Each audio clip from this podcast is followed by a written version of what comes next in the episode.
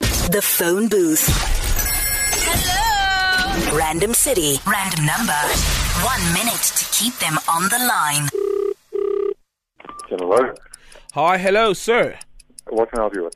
Um, you're speaking to Shosho Loz. I'm calling you from the Bureau of South African Patriots. And we just want to know how well you know your country since we've got the local elections coming up pretty soon. Uh, no, sorry, I'm really late for work and I need to get going. You can maybe phone me some other time. Sorry. You know the South African flag? Which color is on top, the red or the blue?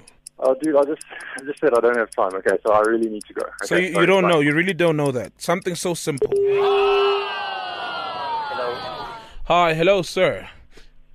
Hello. Hey, uh, you're speaking to Shosho Loza. I'm calling you from the South African Bureau of Patriots.